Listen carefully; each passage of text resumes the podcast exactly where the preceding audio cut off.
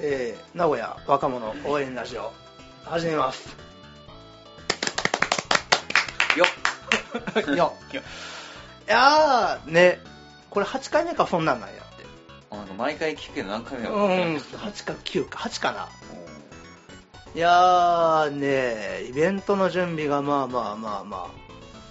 目処が立ってんのかどうかもわからん。イベントってのは本当に大変だわ。ね1から10まで自分らでやろうと思うとなかなかね簡単に見えて。純也君結構いろんなイベントに参加してるやしてるね。んね。うん。規模結構でかいでしょ。でかいやつが多いね確かに。うん。最大で何あのファンタジャックが一番でかいの規模は？いや一番でかいので言うとあず祭りっていうやつではあはあはあ。宇都宮ビーチ貸し切ってのやつで あのー、3000人規模の。さ3000人？あのーまあある一人のうん。金持ちがおって、はあはあその人が主催なんだけど、まあ、去年だったらなんか DJ 香りとか、まあ、マークパンサーとか呼んでああほうほうほうであのえそれを主催側に？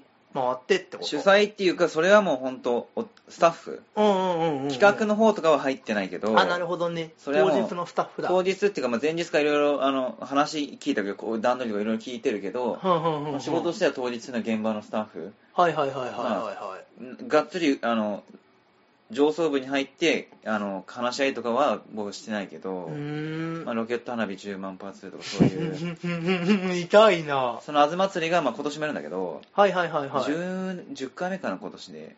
あ結構長いことやっとやってる、るんやねうん、その人が最初遊び始めたのがうん。へなんかだんだん広大きくなってみたいな。え。それが規模的には一番でかいけど関わりは薄いね。うーん。主催者側で回って一番でかかったのが？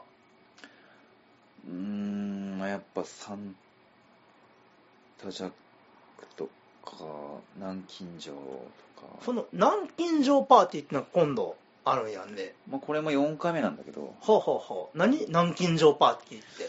まずクラブマーベリックっていうところがうんあって、境の方に、うんまあクラブなんだけどその名の通り、まあ、ちょっとおしゃれな感じのクラブではいはいはいはい。で、まあ、そこを貸し切ってやるんだけど南京錠パーティーっていうのは、うん。まあ、南京錠ってついてるんだけど実際南京錠を使ったの第1回目だけ。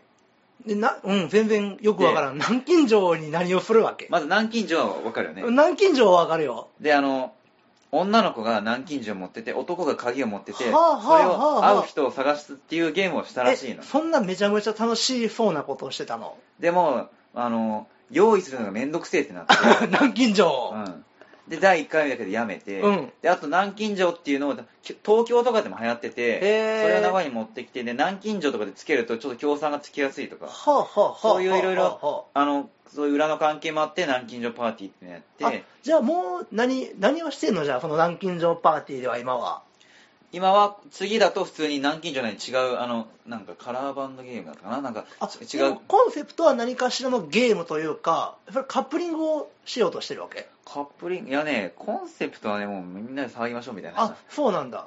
全然なんなんえクラブでやるの？それはしかも。クラブなんだけどまあちょっとおしゃれなところで、うん。あのおしゃれな空間であのいい音楽ではいはいはいはい。でいろいろ景品とかダンスとかまたいろいろあるんだけどでちょっとあの別空日常とは違う空間で豪華な感じで楽しんで交流しましょうみたいなのが。へえ。喋れそうではないね。喋れいやまあ喋ってる人は喋ってるよ。普通に結構。めちゃめちゃやかましいんじゃないの？いやあのその場に応じて DJ が音量を抑えたりとかいろいろ盛り上げるときはもうガンガンの曲いくし最初はフラットにハウスから入って途中でゲームとかやり始めたらなんかガンガンに上げてとか喋るときは小さくしてとか、あなるほどね。うんはあまあいろんなところに顔を出してるね。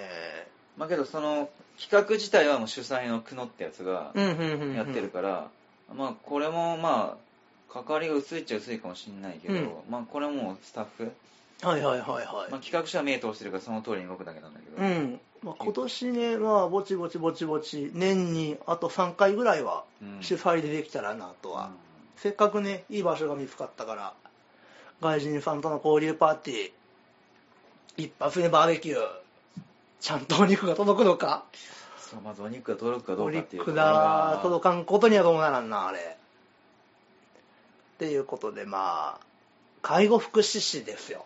はい。おう受かった受かった受かった受かった。ああああき急に介護福祉って何に、だよね、なんか受けてた受けてた受けてた。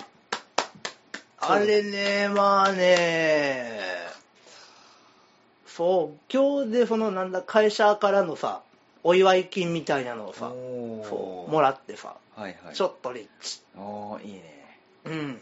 急に何をな、なんかバービー、介護福祉なんですよって言って。は？と思って。そうそうそうそう。なるほどね。合格プーチがね、届いてね、まあまあまあ、終わってからしてみればそんなに大したこともなかったなっていうのもあるけど、あ、そうなんだ。へ国家試験ででも緊張すんね。え緊張する。うん。特に初めてやったからさ、ああ、そうそう。そんなに難しくないとは分かっていても、なかなかなかなか、いや、おめでとうございます。ありがとうございます。ね、これで僕も市ですよ、市。管理栄養士と並ぶ介護福祉。介護福祉士ができるからう、ん。ね、そう、介護福祉士。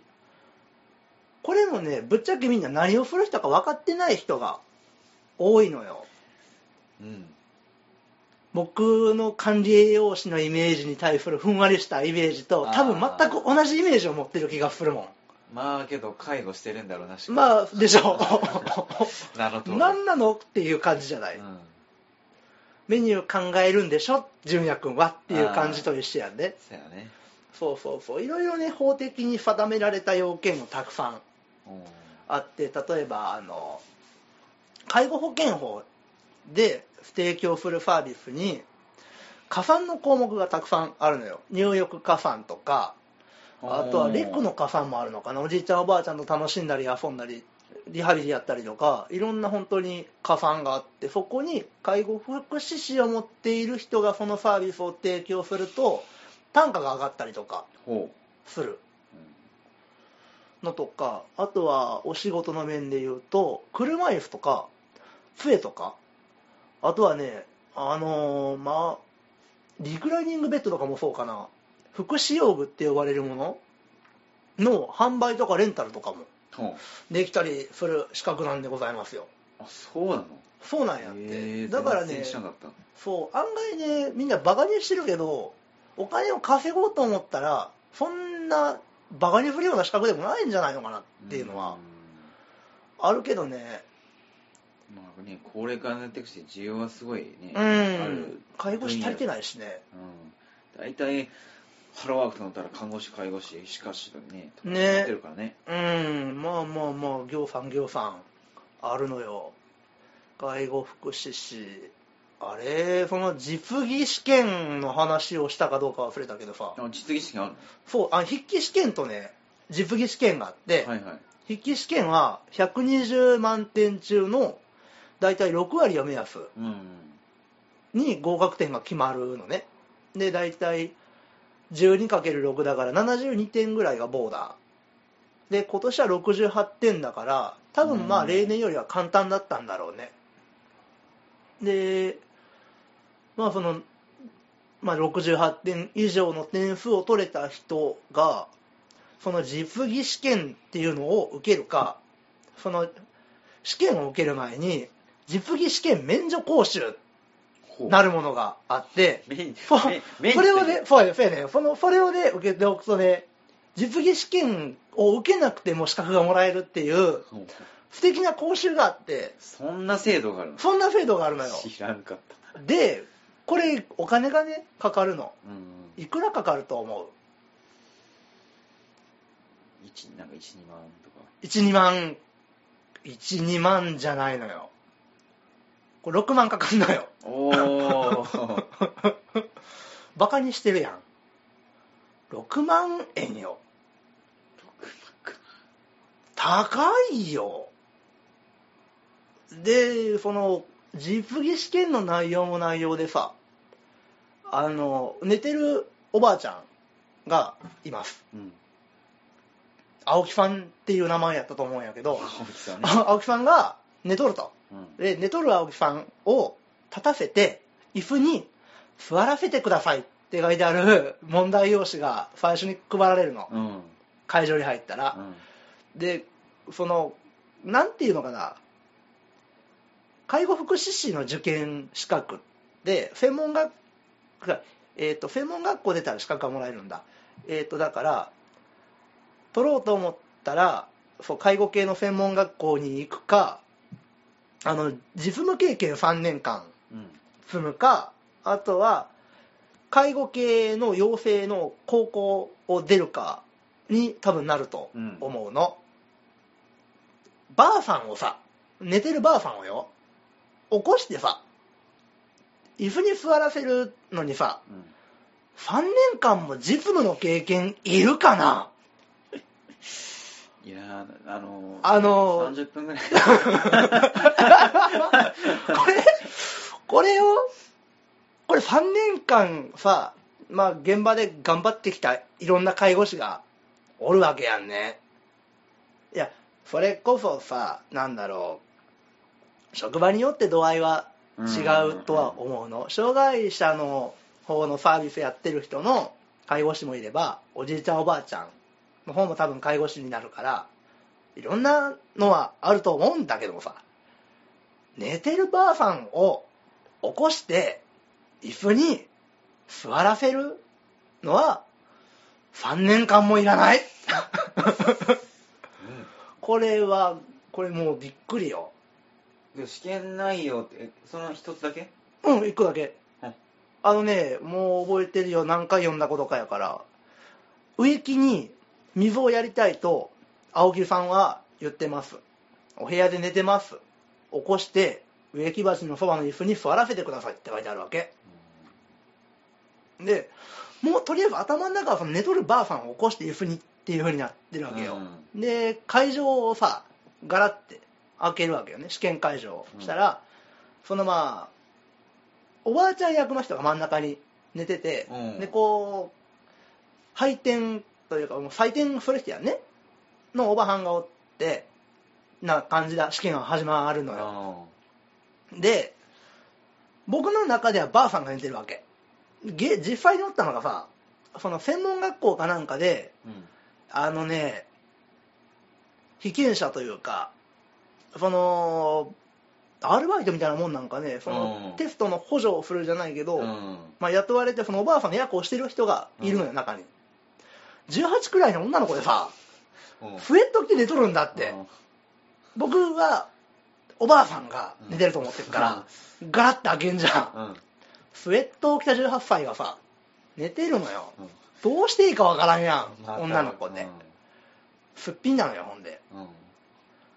な、なんだろう、これはっていう 戸惑いと、うんこれは触って起こしていいのかなっていう、いろんななんか不思議な感情が、が そう、どう、なんだこれはよ。うんこれ、しかも、これで落ちる人がおるっちゅうのにまたびっくりなもんだけどさ。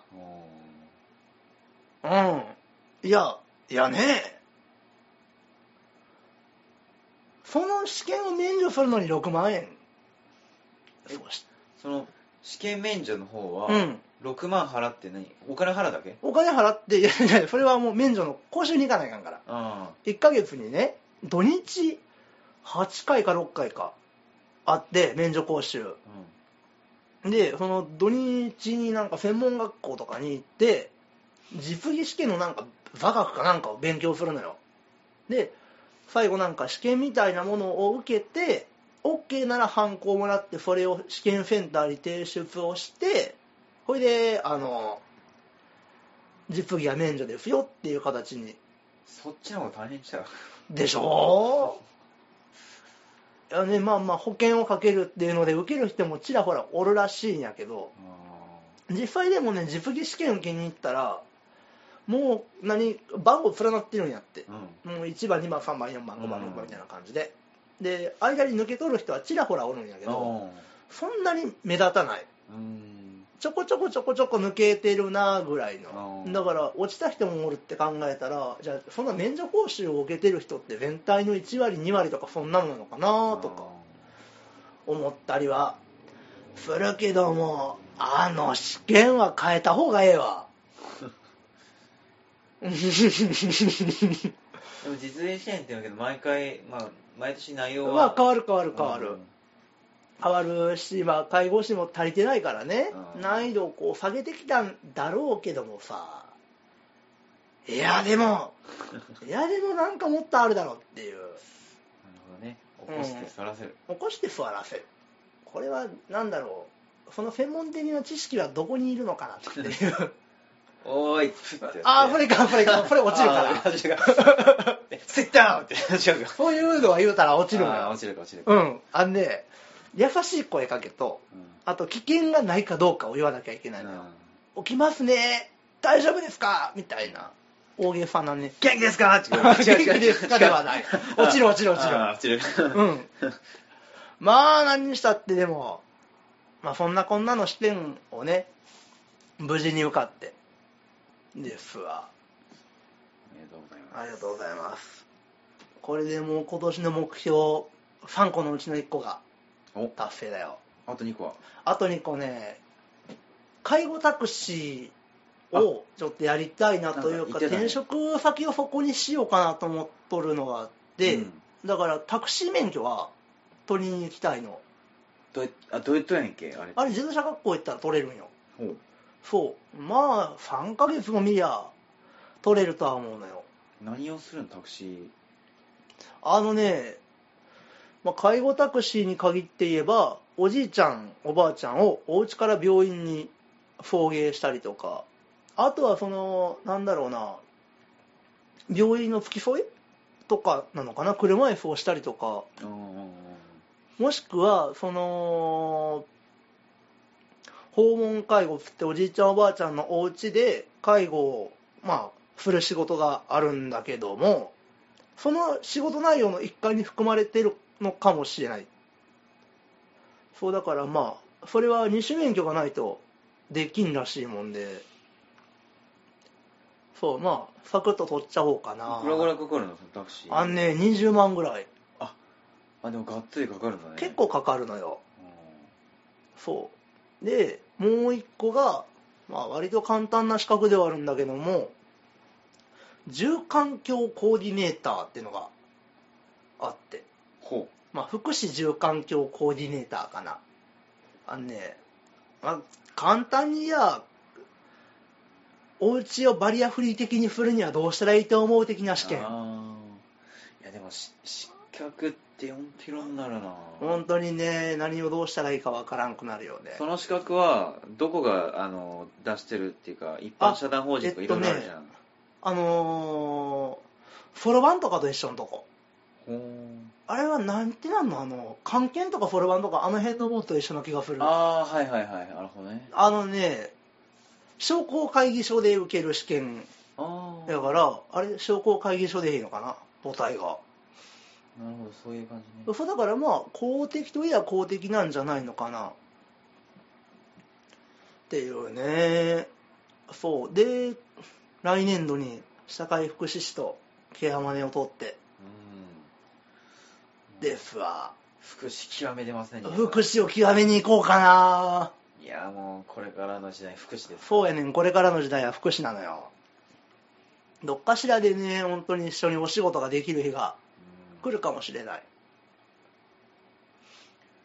でもね福祉でそうやってまあ極めて、うん。そのまあやっぱ施設内とかじゃなくて個人で何かできたらすごい、うんもうやり方次第で爆発的になんか稼げそうな予感はうーん、どうなんだろうね。まあ、で、僕にも一応先生が2人いてさ、ほうほ2人ともフリーランスう、うん、なのよ。おお1人はフリーランスというか、まあ自分でもう会社を起こすって言っとるから、起業家になるのかな。その類の差はちょっと分からんけども、まあ、独立してやっとる人が2人ともおってさ、うん、へえ1人がね45ぐらいで、1人が36ぐらい。あそうなんやそれ初めてうん。で、まあ、2人ともなんか知識と経験がやばいのよ。あだから、どうやって追いついていってらいいのかが分からんねやんね。あの人たちがとりあえずこの資格を持ってるから僕も取ろう。で、はダメな気がする。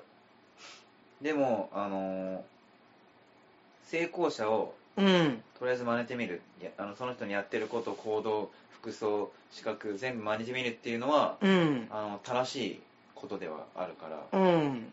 まあね、ルートをたどる、でもルートをたどるじゃさ、超えれんじゃん。ずっとその人の足跡をさ、追っかけていく感じになるから、もう先回りをしたいよね。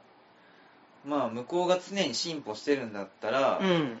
あれだし別にそうそうでもないんだったらとりあえずあの同じ肩並べるとこまで行ってそこからまた考えるってう。いうんのもあるけど、ねえこっちもこっちで考えているんだぜっていうところをね、ちょっと来年見せてやろうと思って。なるほどうん。で、その地元に帰った時にその先生がさ、この、お前がどんだけ努力して成長しようとも、俺はお前を超えるスピードで成長していくからな、みたいなことを言われて、見とけよっていうね。46が何を？っていう、こっちは若さがあるぞっていうのを出していく感じなるほどねうん。本当死ぬまで勉強っていうかまあねえ。そういう感じではあるけどね。まあね、何にしたってその、知識、知識かなまあ、何を基準にするかにもよるけどね超える超えないってまあはまあもちろんねもちろんね。何を成したかとかっていうもんでもないだろうしまあけどその人がまあお前はまあよくやったってまあ認めてもらえたらまあ超えたっていうところになるかなとう思う。ーん。あそうかももしれんね。ね、そこの基準はなかなか難しいからね。うん。ね明確に数字目標があるわけじゃないから。そうそうそうそうそう。まあでもねとりあえずその資格を取らんと肩を並べることはああ。できんから。なるほどね。そうなのよ。まあまあぼちぼち資格は取ろうかなっていうえじゃあそっちのふえふ福祉系フリーランスっていうことうーん、かな。あ僕自身あんまり独立志向はないけどう、ん。やってみたいならすごいやってみたいから、そうで、まあその社会福祉士っていう資格を取ったら、あの、引きこもり支援相談士っていう民間資格がなんかがあってさ、おそういうお仕事も回ってくるようになるから、あの作島で僕も旗を上げることはできんくない。それこそ本当にそれ作島のやつを使っていただきね、プロだから、そうなったら。うーん、いろんな、だから、やり方はできるとうん思うし、もともとやりたいのはそういうことも含まれてはいたから、介護はありきで、もうちょっと広い視野で取り組んでいきたいなとは思うなうん。まあまあまあ。あとね、あれよ。全くもって話が変わるけど、来い何でも来いうん、あのね、あのね、あれ、ユニバーサル・スタジオ・ジャパンに行ってきたのよ。いいねあユニバーサルっていうとなんか新しいやつそう。ウィザードリー・オブ・ザ・ハリー・ポッター。ハリー・ハリー・ポッターーそうだハリー・ポッターだあれ、あれすごい。あれほんまですごいよ。本当に？うん、びっくりした。おおあのね、ウィザードリー・オブ・ザ・ハリー・ポッター。これ、それで合ってるのか知らんけど、うんまあ、とりあえずハリー・ポッターやハリー・ポッター。で、ハリー・ポッターのブースが、もう、あるのね。うんもう区画として、街並みハリー・ポッターみたいな。あもう、なんだろうな。ハリー・ポッターブースに入るまでに、なんか、小道みたいなのをうん入っていかなきゃいけないの。なんか木に囲まれた小道をサクサクっと進んでいくと、いきなりこう、門みたいのが現れて、ハリー・ポッターのミュージックがガーって流れてて、で、FL あるじゃない。ホグワーツ特急。うんあれが止まってて、で、いろんなね、その、ハリー・ポッターっぽい建物が、バーって商店街みたく並んでて、中にバーとかもあるのよ。お酒がそこで飲めたりとかして。で、土産屋さんも、その、ハリー・ポッターの世界観に崩さないような品物が結構並んでて。で、あとはね、魔法の杖の店も入ったよ。ほあのね、魔法の杖の模型だけを扱ってるお土産のお店、へえめいくらぐらいするの？4600円って書いてあった。あまあそれぐらいするよね。うん。いらんけどな。魔法の杖友達持って街歩くわ ああとあのコスプレ衣装も売ってたね。マントと帽子。あとなんか制服みたいなの。であれ着てカッポしてる人も何人かそうおって。あとはねあのーステージみたいのが中にあってさ。でホグワーツの衣装を着たんーなんか学生さんみたいなのが劇団員かなんか知らんけど歌を歌ってるのよ。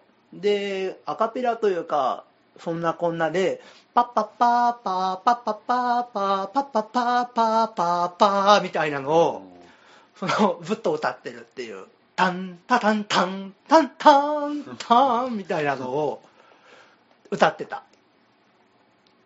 でまあまあまあそんなこんなでさ。メインのね建物。この CM でちょこちょこやってる「ハリー・ポッター」のホグワーツ城の中にあるジェットコースターみたいなのがメインの乗り物なわけ。うん。あれがすごい。ほあれがすごいよ。うどうすごい？あのね。どうすごい？あのまあお城の中にねコースターみたいなのが通ってるわけ。ジェットコースターのレールみたいなのが多分走っててその中に4人席になっててそれで乗ってアトラクションになるんだけどさ、待ち時間ってあるじゃない。うん。うん建物の中にある乗り物に乗るための待ち時間。でそれを飽きさせないための工夫がねまずすごい。へえめっちゃありがたいそうびっくりびっくりよあれえっとねまずあのホグワーツ城に入るでしょ。そしたら階段があるのよ。うん。で階段をガーッと上がっていくといきなりねあの喋る回がわかる。うんはいはい。あの絵が喋る感じのが一面にバッてあってそれぞれがなんか喋ってんの。へえ何を喋ってるかは聞き取れんのよ、うん。いっぱいやりすぎて。とかあとねなんかダンブルドア先生が人形だったか絵だったか忘れたけど喋ってて。であとはなんか僕の方でムービーが流れてたりとかうんいろんな仕掛けがもうわんさかあるわけよ。であの組み分けの帽子が上にあってなんか喋ってたりとか。まあギミック満載。飽きない飽きない。やっぱねそうやあのとこ行くと絶対すごいもう2時間待ちとかさそうそうそもう結構ひどくてさ、ううん俺も前ちょうど俺もユニバーサル行った時にあそうなんや。数年前に、うん。前のあのカップルが見とってめっちゃ面白かったんやけど彼氏がめっちゃ楽しそうにめっちゃ喋るの。よはいはいいはい。はいでも彼女ははぁ？みたいな。もう疲れちゃったんだ。で手繋ごうとしたら気を切られるみたいな。いああ喧嘩したんかやな喧嘩しない。あの普通に彼氏はもう多分ベタベタでめっちゃ喋っとって、まあはいはいはいはい。こうやってやるだけどこうやっていや彼女がヒヒヒみたいなああもうずっと繰り返してる温度差激しいと思ってだかああ彼氏かわいそうにらなカップルでそういうとこ行くとね、うん。やっぱね自分はその時あの結構地元の一番仲いいって言ってたはいはいはいはい。もう待ってる時間しょあの下ネタばっかみたいな。はいはい迷惑食なった 食ったなことばっか喋ってないけど。前のカップルに。愛好というか。待ち時間はねやっぱねどうねそうやっうん。てそういう工夫があるとすごく助かる、ああねまあまあまあまあ。いやーしかしすごかったよ。でまあそのアトラクションやんね。あれがまあすげえのなんの。うん。そのガタンゴトンガタンゴトンでその4つの椅子のプラなったのが動いていくでしょ。したらさあのースクリーン画面になってんの。うん。壁側というか、うん。コースターを張り巡らされてんのがでフルスクリーンというか 3D というかとりあえず視野あるじゃない。見える世界は全部その映像なのよ。だから実際に映画の中に迷い込んだような錯覚。へえそうなんだ。すごいあれは。でまっすぐに進んでるのよ。風のせいでそう感じるのかどうかわからんけど実際にこう前のめりになって落ちていくのに合わせてこうなんだろうな映像がどんどんどんどん切り替わっていくわあーはいはいはいはい。けまああれは乗ってみんとわからんね。あけどなんとなくわかる。うん。もう本当に映画の世界。映画の世界ですわあれは。素晴らしい。ここまで技術進化したんだっていう。えーめっちゃ行きたくなってきたな。あれねハリー・ポッター好き？好きかって言われたらもうあの最初のをちょろっと見てたりとかだから。好うん。きかって言われたら分かんないけど。もう、あのね、そのレベルやったら言って楽しいかどうか、まあ見てすげえなとは思うんだけど、あんまりは詳しくはないハリー・ポッターのことは。僕はハリー・ポッター結構大好きな人間なので、なるほどね。僕多分町内、僕ら住んでる町内で一番ハリー・ポッター詳しい自信があるもん。マジか うん。一人一人に、お前どこまでハリー・ポッター読んだって言って。ストーリー展開的には大体何巻が好きなみたいなのを喋って僕が一番詳しい自信があるから、いやそうなんだそう、もう結構読み込んでるから、ハリー・ポッターは。もう楽しいでしょうがなかったよね。そう、で、あの、純也くんのお土産も、ちゃんと、ハリー・ポッターの買ってきたかあありがとうございまら。ね、持ってきてないけど今すいやもういつでもいいから日。うん、今度ね、あの、準備かなんかの時にうん持ってくるよ。いやー、でも、すごかったよ、あの、ハリー・ポッターは。えてか困んかったのめちゃめちゃ混んでたで。実うんあまあけど待ってる間もなんか寿司かけがあるからいいみたいあ、なまあまあ、あとあの、整理券があってさ、うんハリー・ポッターの区画に入るのに、あの、整理券配られんの。で、それ発行されたのを持っとってさ、その時間じゃないと入っちゃダメみたいな。あそうなんだそうだから、中の人数を多分制限してるんだろうね、それで。そうだから2時にさ、その整理券取ってさ、ハリー・ポッターのその世界に入れたと4時やもんね。でもその間にね、ジョーズも乗ったし、うんあのー、あれ、ジュラシック・パークも乗ったから、あ割と堪能できたかな。うん。っていうんで、まあそんな、こんなで、楽しい休日を過ごしてきました。